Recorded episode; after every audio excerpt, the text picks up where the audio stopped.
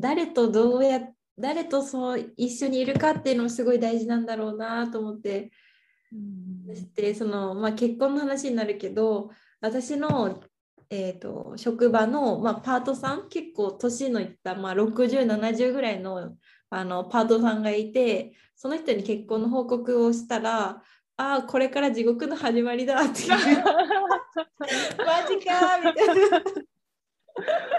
もう束縛だらけだよ毎日みたいな。もうここに来とった方が楽だわみたいな感じで言っとられて、まあ、そういう人生もあるんだなと思ってで忍耐忍耐頑張れよみたいな感じだったんですよ。うんうんまあ、それ聞いてまあまあ分からんでもないなとは思ったけどなんかでもすごい最初が肝心だなと思ったかなその時。多分それうん最初に忍耐できてたら最後まで忍耐だろうけど最初からなんかどうやってしたら楽しめるかなとか2人で一緒になんか楽しむオーラを出しとけば絶対楽しめるんだろうなって思ってなんかそうはなりたくないなって思う。でもやっぱあれですね、今まで自由だったら、その分、なんかもう固められるみたいな感じになりそうななると感じがしなくもない。うん、ねそのなんかそうでないといけないっていう頭にもなっちゃうしね。こうんう結婚したらこなんか自由なことやっちゃダメとか誰にも言われてないのに、なんか結婚とはこういうものだっていうふうに捉えてしまうからそうやって束縛に感じてしまうのでうんだから私もなんか大阪とかあ大阪じゃないアメリカとかそういう海外に行きたいって思ったら行きたいってちゃんと言えるようになっとこうと思って今からあんまりなんだろう。変な我慢はしないように言いたいこととかやりたいことはちゃんと言おうと思って結構それができないからうん。やりたいことやりたいしな。いまだに日本中とか世界旅したいって思ってるしそれ絶対やろうって思ってるので、やりそう。うん。今、あれですか、もう一番これやりたい、今これやりたいっていうのは何なんですか？今これやりたいっていうのはねもうもう何も気にせずに旅をしたい。うーん、日で本。も、ん？日本。うんうんうん。うん。まずは日本中を旅して、できればそこの名産の例えば野菜とか果物を使っておその例えばなんだろうゲストハウスとかレンタルスペースでお菓子を作ってうんマルシェとかで売り売るっていうので。こう何年まあ何ヶ月とかでそういうなんか旅をしながらできたらいいなっていうのを思っててうんでもね意外とねそこにはなんか一人じゃないくって旦那さんとかなんかはいた方が楽しいだろうなって思うからうんなんか昔はね絶対一人旅派だったけどなんかそのポイントポイントで変わるもんだなと思って分かんないよ来月とかになると絶対一人がいいと思います。あ花さん何かあったんですか？まあそんな日々です。あ、そう、なんか、うん。うん名古屋行く途中のバスで、うん。うんあ、こういうとこに住みたいっていうのが思って、うん。前も多分なんかのエピソードで話したんですけども、本当にちょっと緑、田んぼとかがあって、家がタンタンタンタンってあるぐらいのうん。ところうん。高速道路から見えた景色見て、あ、やっぱ都会じゃなくてこういうとこの方が好きかなと思って、うん。うん将来住むならそういうとこかなとか思いながらバスで揺られて、えー幸せどうぞこちらへ。田んぼばっかりです。わかるな、それでね、近所の人と話したりとか、ね、子供たちはなんかこうブラブラその辺で走れるようなところが、ね、理想だなって思いますね。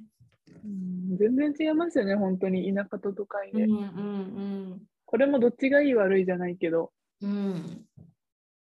もうすごい思ったの、その、まあ、今のところであいいなって思うんだけど、でも、その本当に先週、そのサラさんが住んでる近くか分かんないけどその辺行った時にあのめっちゃなんだろうブンブンブンブン車も通って自転車も通ってるなんかちっちゃい子がちょこちょこちょこって歩いてても危なっかしくってしょうがないなって思うし、うん。うん、また違うんだろうなと思ってこう自然豊かなところで過ごすのと、まあ、都会で育つ子どもたちって、まあ、いろんな刺激があるけどなんかまたね育ち方が違うんだろうなと思って、なんか自分はどっちで育ちたいかなって思ったら、まあ、経験してきたのが田舎だから田舎で育てたいなって思う、うん、かな。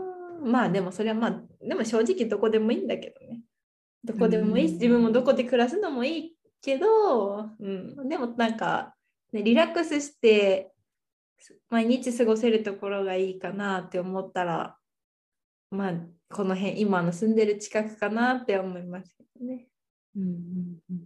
でもやっぱ都会の方が選択肢は多いかなっていうのは結構思って、うん。それもな家族と近くで一緒に過ごすんだったら、まあ、都会っては言わないですけど、やっぱ田舎から都会に出る人の方が多いじゃないですか。うんうんだから、まあ結構このこの辺とかで家族うんで近くで暮らしてる人とかいいなって思うし、なんか自分、私が今やりたいこと取ったら絶対家族と離れるし、みたいな。うんまあ、弟も結局多分実家にはもう帰らないと思うんで、うんまあそれはしょうがないけどって感じです。うんどっちもどっちというか。確かにそうですよね。そうだな。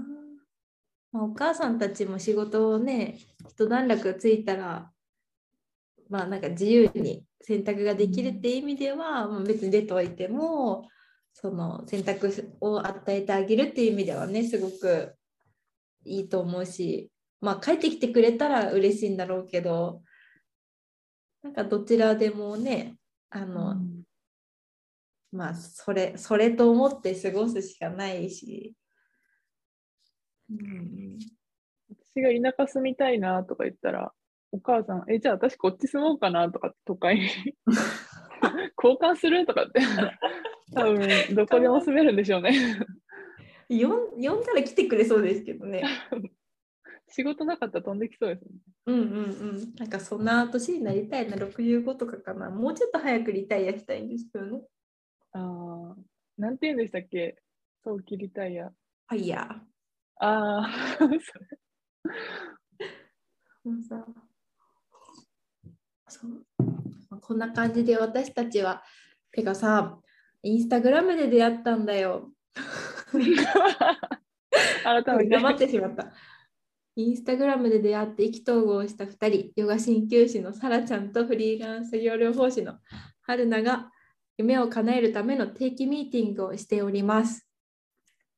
もうすでに話してますが、日々の仕事の悩みや人生観、過去についてまでも語り合うチャンネルです。出会いたての2人がお互いのことを知っていく過程をお楽しみください。今日もお耳をお貸しいただきありがとうございます。ではよろしくお願いします。お願いしおます。願いします。もうだいぶ話しちゃった。本当ですね。本当だ。早速なんですけど、なんかこの前話してて、すごい心理テストとか面白いなと思って、沢妻さんすごい影響されるんですけど、なんか心理テストで、あ、それわかるわとか思うし、なんだろうな、こう、心理テストとかそういうテストってします？よく。昔はよくやってましたね。やってましたよね。すごい流行りましたよね。いつとか小学校とか中学校の時心理テストのあの分厚い本みたいなのであった。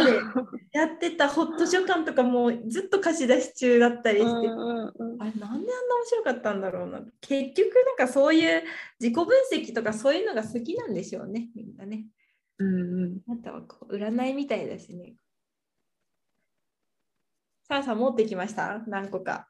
持ってきました。なんか、絵が見せれたら、うんうんうんもっと、これやりたいってなったんですけど、私の口で説明する勇気がなくて、なるほど絵で見せれる感じ？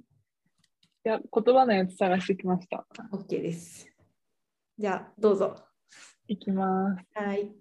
少々お待ちください。あ、はいそう、これも月曜から夜更かしでやってたやつらしくって、うん。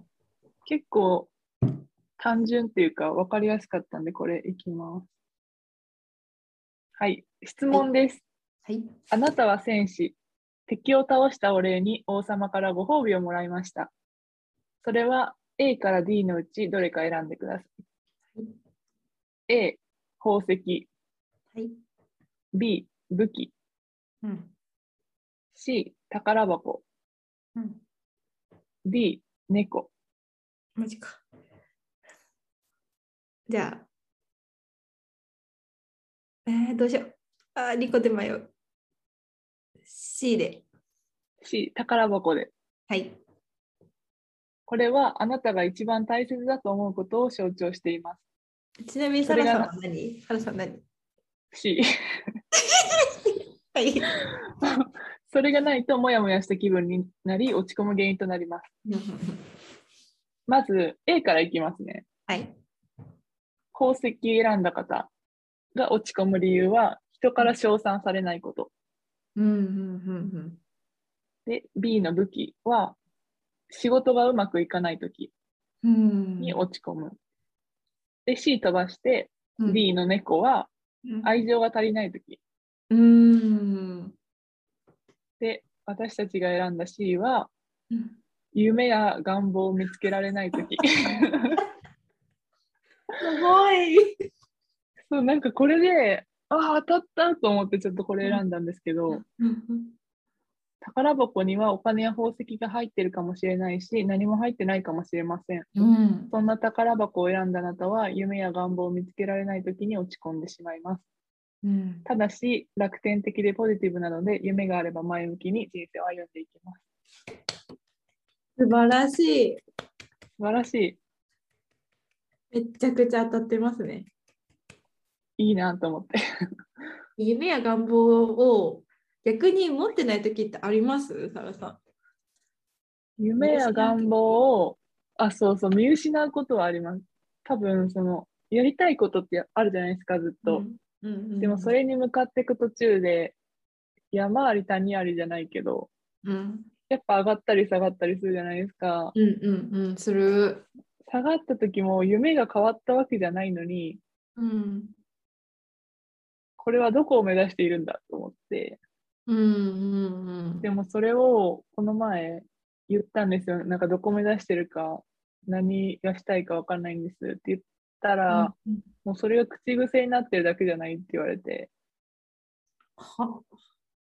私からしたら本当にわからないんですって思うんですけど、うんうん。なんかそういう口癖がそう思わせてるみたいな感じで言われて、うんととりあえずそれ言うのやめてみようかなとは思います。素晴らしい言霊だ。あ、言霊もそう。うん。なるほどな。それ、それいいですね。確かに。言えば言うほどそう思っちゃうもんな。でも言われてみれば本当に口癖みたいになってるなと。うんうんうん。だって、サラさんすごいねって言われたら、なんか私も言っちゃいそう、そうやって。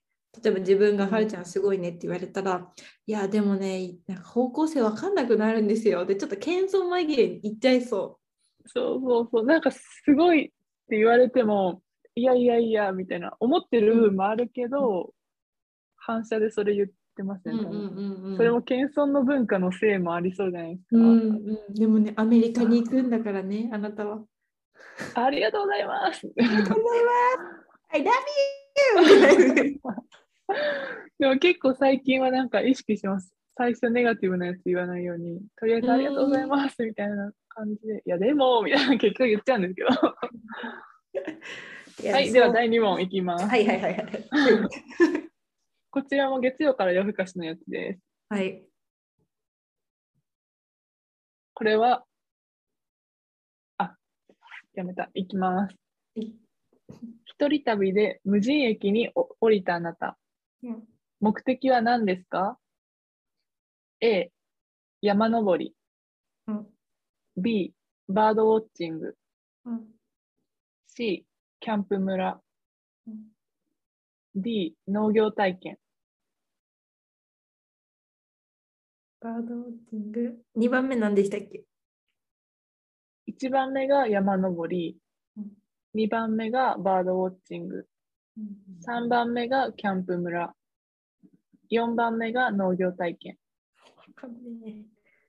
無事。えー、また迷う。4。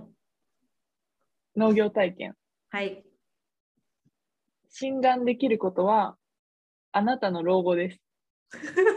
怖い。ではまず A の山登りからいきます。あちなみに私は A でした。山登り。はい新たなチャレンジを求めている。山登りは人生に立ちはだかる困難や試練を表しているそうです。うんうんうん。では2のバードウォッチング。はい。ペットと自然の中で暮らす老後。うんうんうん。うんいいね。人間関係に疲れを感じているのかもしれません。ことが動物に癒されようってやつだ。そううんうんでは3つ目のキャンプ村は、家族やコミュニティが生活の中心。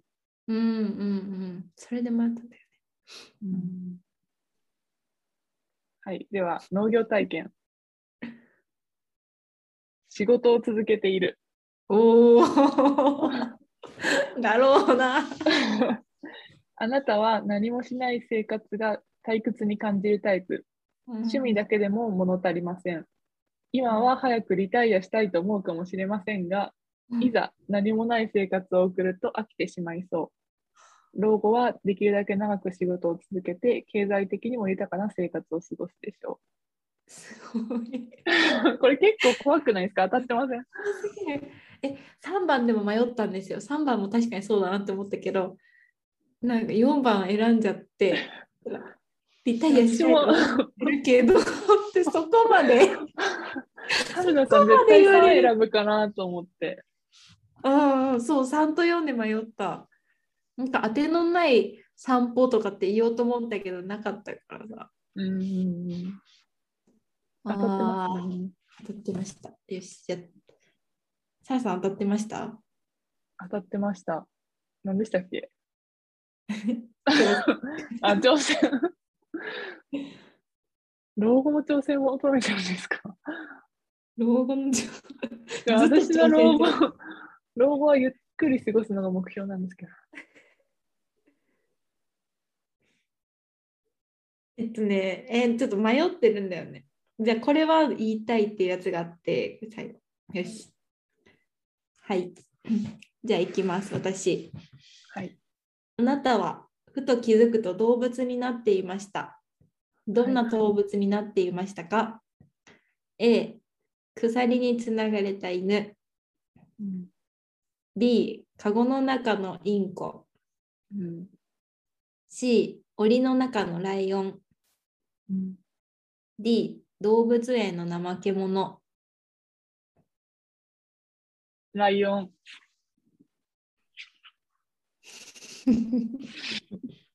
私はねる。、インコで、はい。インコ。はい。で、まず A の鎖につながれた犬。あ、間違えた。この心理テストでわかるのは、あなたのストレスのもとです。お A の鎖につながれた犬。あなたのストレスのもとは、従ってばかりの状態です。反発心を持ってもそれができない、やりたいこともできないことがストレスになっています。じゃあ、B、C 飛ばして D の動物園の怠け者は、あなたのストレスのもとはだらしない自分です。やらなくてはならないのに怠けてしまう。そんな自分自身がストレスになっています。うんでは、C の檻の中のライオン。あなたのストレスのもとは自由が利かない環境です。エネルギッシュで自由にやりたいのに、それが許されない環境がストレスになっています。うんうんはい。で、B の私、えっ、と、カゴの中のインコ。あなたのストレスのもとは感情を抑えていることです。うん本当はそうじゃないのだけれども、言いたいことも言えないため、ストレスになっています。うんなんか一番そう自由にできそうなやつ選んだんですよ。鎖につながれたらもう無理と思って。うんうんうんカゴの中狭と思って、でうん檻檻も狭って思ったけど 最後がなんか動物園のなんかもあってこれも人の言いなりになってる いやめっちゃ合ってるね。自由が利かない環境ってすごいな。うん絶対嫌でしょ嫌ですなんか今本当に最近自由っていうのがめっちゃ幸せに感じてう。うん。もう私はもう何でもできると思ってもう何でもしようと思って。自由。いいですね。今のじ今自由なんですか？自由ですね。なんかも。う仕事辞めたんだっけ？まだやります。まだ。です10月まで。まだだけど自由。なんかあれできるこれできる。この前そのいろんな人に会った時もオフ会で会った時も仕事があるんで行けないんですよねとかうんうん。っていうのを聞いたときに、あれ、私は別にお金はないけど、仕事は割と自由にさせてもらえるし、っうんうんてなったら動けると思って、うん。うんうんなんか私の中の自由って動けることうん。なんですよ、結構。なんかちょっと海外行こうで行かせてもらえる環境みたいなうん。のもありがたいなと思って、確かに。すごいいい環境ですね。そうなんです。ありがとうございます。いえいえ、いいですよ。いや、いいよね。そうやって動ける、動きたい人は絶対動ける環境の方がいいよね。うん、すごくわかります。私はね、感情を抑えていることって、あの、もうそのままで言いたいことってなかなか本当に言いたいことって言えないんですよね。自分の中でこうやって考えて考えて、もういっぱいになったらたらーって涙出てくるみたいな。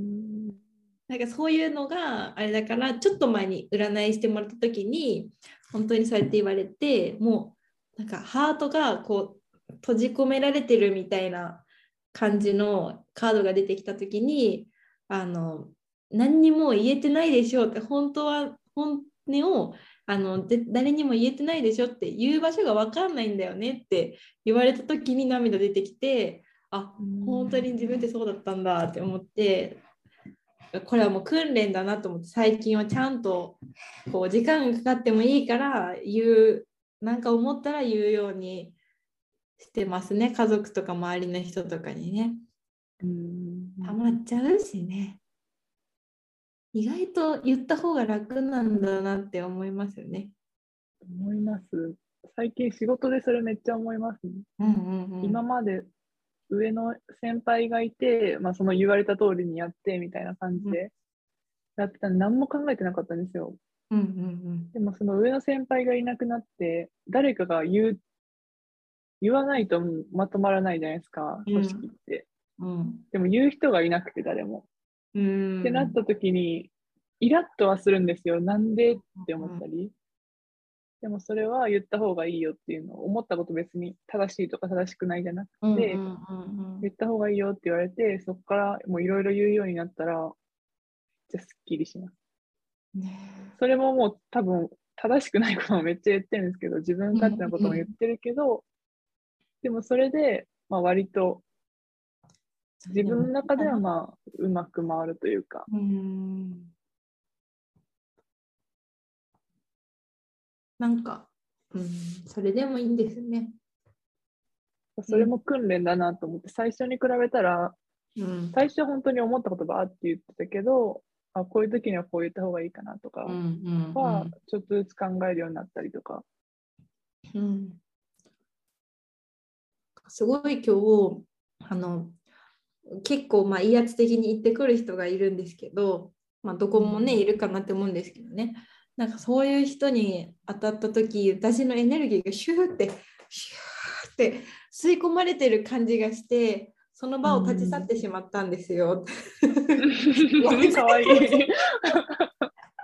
言われてる途中になんか3 4人ぐらいです。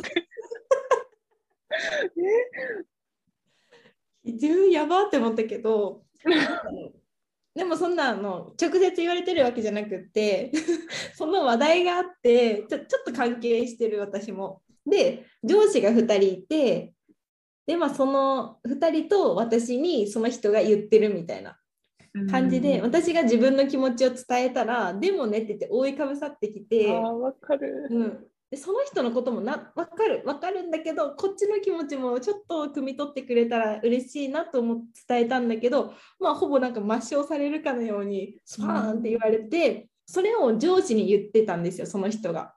もう私はもう部下っていうかもう下っ端なので一応そのね資格は持ってるけど、まあ、経験年数は少ないからもう上司に行った方が早いと思ったんだと思うけど上司に言ってる隙に逃げた。もういけんと思って。もうなんかさ普段さそんなに怒る人周りにいないし、うん、あの家族も結構のほほんとしてる人なのでなんか言い合いとかもないしむしろなんかテレビもつけないからあの大きな声で喋られることにすごい多分あのうるさいって思ったんですよね。多分耳が慣れてないからそういうなんかキーキー声にだからあもううるさいと思って見ちゃって。もうその状況が想像したら面白すぎてスッてもうすごい、ね、なんかもうその時たまたまいたんですよね。私行かなきゃよかったと思うんだけど、たまたまその状況に、うん、あの書類を事務所に渡しに行ったらその人と出くわってしてしまって、多分なそうなるべきそういう状況だったんかもしれないけど、うん、その時に出す書類をこうなんか書くのがあって、その人に言われなんかもう3人が同時に言われてるんだけどもう私はもうまともに聞いたらやばいと思って あのうんうんってうなずきながらこう書類を書いて ちょっとそうそうそうで終わったちょっと休憩されたかなっていう頃にその書類を上司の机に置きそのまま逃げました。今、今暴露しました。ごめんなさい。なんか私は本当にな何日か前に全く同じ状況、昨日かな、同じ状況あって。全く同じ状況してんの？そう、あ私逃げてないですよ。で、なんかその、私も言ったんですよ、その、上から言われて、うん、言ったら、は、なんで？みたいな、めっちゃ喧嘩腰で来られて、は、なんでってなんで？みたいな思ったんですけど。あれ、言ってないの？それは。言ってないです。え、そういう時はどう思うんですか？上からバーって言われたら、あ気持ち的には。気持ち的には、なんか、まあ、正直めっちゃイラッとはするし、うん、私イラッとする前にもう沸騰しそうになって頭が。もう多分顔真っ赤になるんですよ怒る前って。あんまり怒らないからもうなんか体がどうしたらいいか分かんなくって。喋るのも遅いからあのあんまりこうペラペラペラペラ言葉が出てこないので、うん、なんかこうへえみたいな顔で多分 聞いちゃうし人の話をすごい言ってくる人にはへえっていう顔で聞いてて気持ちはねまあもうもうなんかうん中にはあるんですね。中にはすごいあるしもうなんか言いたいけどここで言っても解決せんと思ってその時めっちゃ考えてませんね。でその時はグインとあなんか家庭で何かあったんかなってその時思いました その人のこと。でまあまあまあなんかストレス溜まっとるんだったらまあここで発散したら笑顔みたいな感じで思ってその自分の気持ちを鎮めたっていう。ああ素晴らしい。素晴らしいかな。逃げたけどな。あありがとうございます。ちゃんと言ったんですね。ありがとうございます。いや、言ってないけど。あ、言ってない 今、今なんか、いやいやって検討しない方がいいなと思って、さっきの話。なるほど。え、サラさんはどう思いますか？私、最近めっちゃ言っちゃうんですよ。うん。なんかそれもさっきの話とつながるんですけど、いろいろ自分で思ったこと言うようになってから、うんうんうん、今までその何人かで喋ってて、自分から言うってなかったんですよ、全く。うんうんうん、なんか言ってても、まあ、何も考えてないから言わなかったんですけど、言えなかったんですけど、うん、でも最近その訓練みたいな、多分そういうつもりじゃないけど、積み重ねられてきて、うん、まあ、全然もう言われても、え？みたいな感じで言えるようになったし、うん、だからそれに跳ね返されても、言葉は一生出てくるんですけど、うん、でも、その常識の範囲内がまだ分かんなくて、どこまで言っていいとか、うん。からあんまり言わないようにはしてるんですけど、そこが難しいなと思って、それも先輩に後から聞いたり、あれはどこまで言っていいんですかみたいな。ああでもすごいそれ聞ける状況っていいよね。そのそういう部署は素晴らしいなと思いますね。うん何なんですかね全部否定してくる人ってもう本当に。なんかびっくりしちゃいますよね。うんでもこうなんか自己分析とかいろいろこうやってねいろんな人と話したりするしてるのでこうまたその違う世界みたいな感じで思って例えばこの、まあ、サラさんとこうやっていろんな話をする 世界とまた職場での過ごしてる人たちはもう全然考え方が違うから話にならないので別にもうなんか気にしなくなりました。でもあそういうあ分析あんまりできとられない方なんですねって。うん。がちょっと冷たいけどあなんか私とは考え方が違うなって思えばもうなんか、なんで前はなんでこんなことせないけんと思ってたけど、まあもう言う通りにしますって。あもう問題を起こすことがめんどくさいからもう言う通りにしようって思って仕事ではもう言うことを聞く私。うんまあプライベートではプライベートでいろんなことができるようにストレスをがなるべくたまらない仕事のやり方って言ったらもう言うことを聞くっていう。ああ、なるほどね。ね、し2年目とかその12年目はすごい仕事に情熱、まあ、3年目まではその仕事をいかにこう情熱を持ってやるか。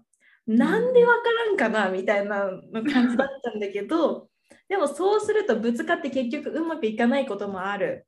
から、うんそのやっと3年目後半ぐらいからその場をこううまく回していって自分がやりやすいようにした方がいいんだなっていうのを分かってきてまあ聞いた方がいいことは素直に聞いてどうせ後で「うん」って言うんだったら最初から「うん」って言ってうんやった方がいいわと思ったしそれでもやりたくないこととかは言うけどあの難しいですって言ってちゃんと断らないけんなっていうのも分かってきてややっとかなでも。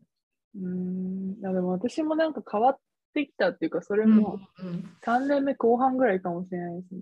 うんでも私逆にもう、その自分が何とかしたいって思ってです。そのうん例えば回ってなかったら、直接言うこともあるけど、それを裏からどうやって、操作って言ったら言い方悪いんですけど、どうやって自分が手を回したらうまく回るかみたいな。なんか、自分から動いてくれる人とかだったらいいんですけど、じゃないときに全部言葉で言っても、私もそんな多分伝えるのうまくないんで、うんちょっと言い方を変えて言うとか、そう。こういう行動をしたら、あ、こう動いてくれるかなみたいなやつとうかん。は結構考えますね。なるほど直接的ではなくってどうやって言ったらこう動いてくれるかなっていう、うん、それを使い分けてみたいな感じでやるとねうんうん大人になりましたね。お互い3年目後半からしか知らないですけどね。確かに確かに。大人になったとかじゃない大人になってたんでその時は。お互い。うん、なるほどな。なんかでもそうやってその人の言いなりになってやる仕事が従業員なんだなって改めて思うかなその自分が。うんでもそれは意識的にやってることだから、うんあのうん、まあ自分ではあもう意識的にうまくやるために言いなりになりますとここでは。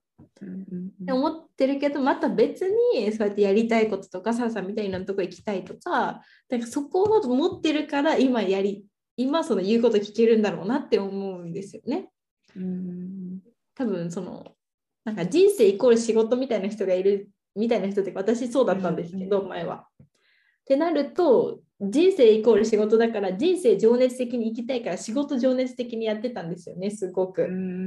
今の作業療法士の仕事を。なんで分かんないかなっていうのをすごい人に説明したりとか強要したりとかしてたけどそれも人苦しめるよって言われた時にあなたの情熱が人苦しめるよって言われた時にあそうかって思ってじゃあできる方を考えようって思ったらその人生であの情熱的に注げる場所っていうのをまたもう一つ仕事も、まあ、その一つとして何か他にもあのいろんなところで趣味持ったりとか他に仕事を持ったりとかでやるっていうなんか人生イコールこうポンポンポンポンポンポンいろいろ、1個じゃなくて、うんうんうん、そうそう。いろんなところで関係いろんな人と持ったりとかっていうのはすごい良かったなって思いますね。うん、なんていうんですかそれ。コーピング？なんかそういうのがあって、うん、私も本当に仕事しかないと思ってて、うんうんうん、もし今ここで私仕事なくなったら大阪で一人どうしようみたいなずっと思ってて、うん、仕事がなくなったらもう何もなくなるから何か欲しいってずっと思ってたんですよ。うんうんうん、その何かって何ってなった時に一応その趣味というか、まあ、海外行ったり旅行今はできないんですけど行ったりとか、まあ、ヨガやったりとか、何かしらはまあやってるじゃないですか絶対。うん。うん、それが本当は仕事以外の何かのはずなんですけど仕事にしか目がいってなくてずっと。うんうんうん、でも最近それも自由って思うようになってからあ別に仕事だけじゃないと思って、うんうんうん、イコール仕事って結構しんどいなと思います、私には。それに気づけただけでめっちゃラッキーだですよね。ですよ。本当にもうここ1週間ぐらいなんですよ。もう自由と思って、本当に自由と思って。超ハッピーな人がいる、ここに。自由なんだよね。羨ましいよね。でも私も自由なんでしょうね。ある人から見たら自由なんでしょうね、多分。うん、うんいろんな人と出会ったら自分の環境を客観的に見れるっていうか。うんうんうん、なるほどね。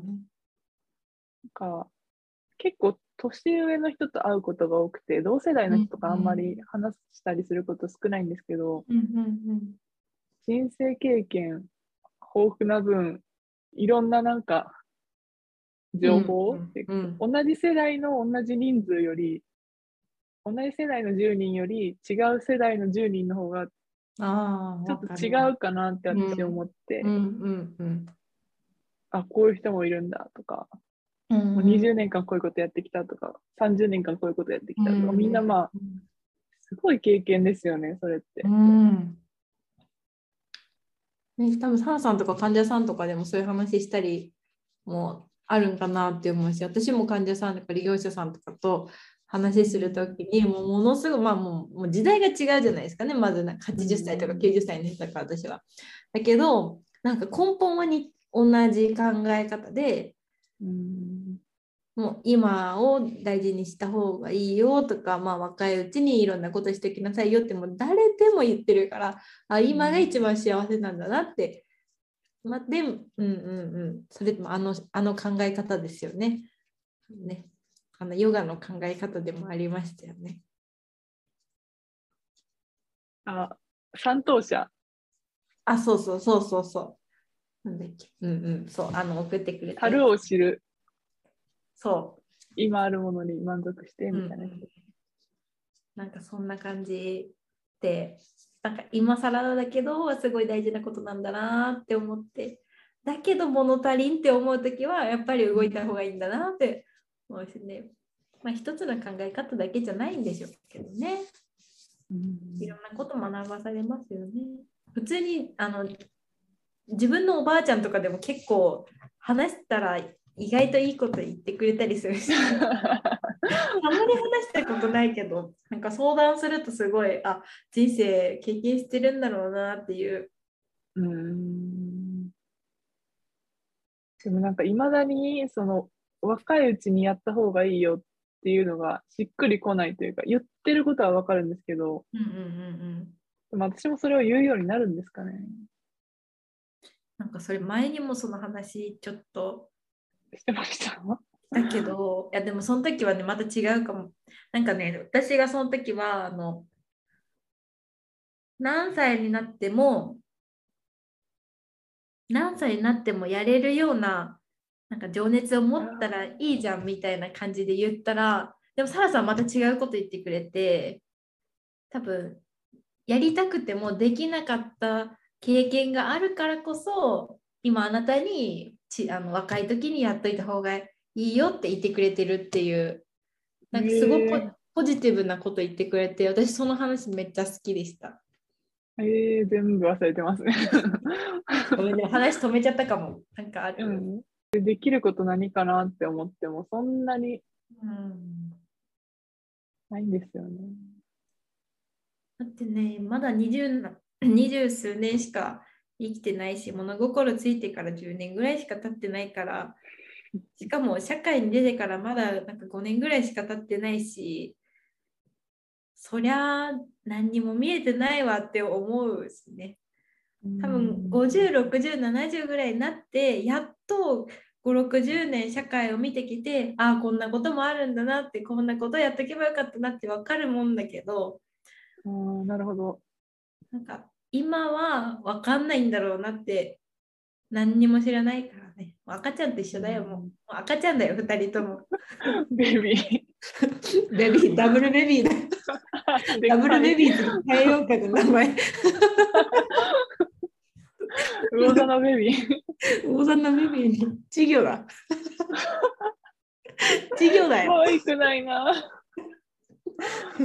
魚座の稚魚だよ。やだ。あれ？違うの？わからんわ、もう。今日もお耳を貸していただきありがとうございました。ありがとうございました。また次回もお楽しみに。さよなら。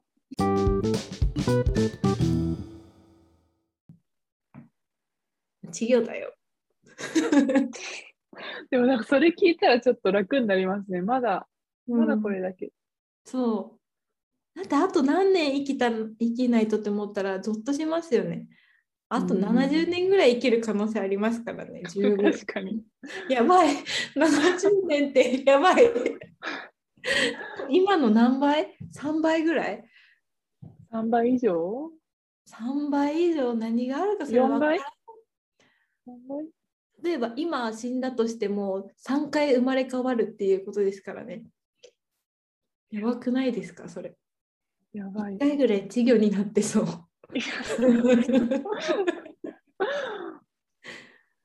40代とかになった時に、あ、今が一番楽しいって言ってたいですね。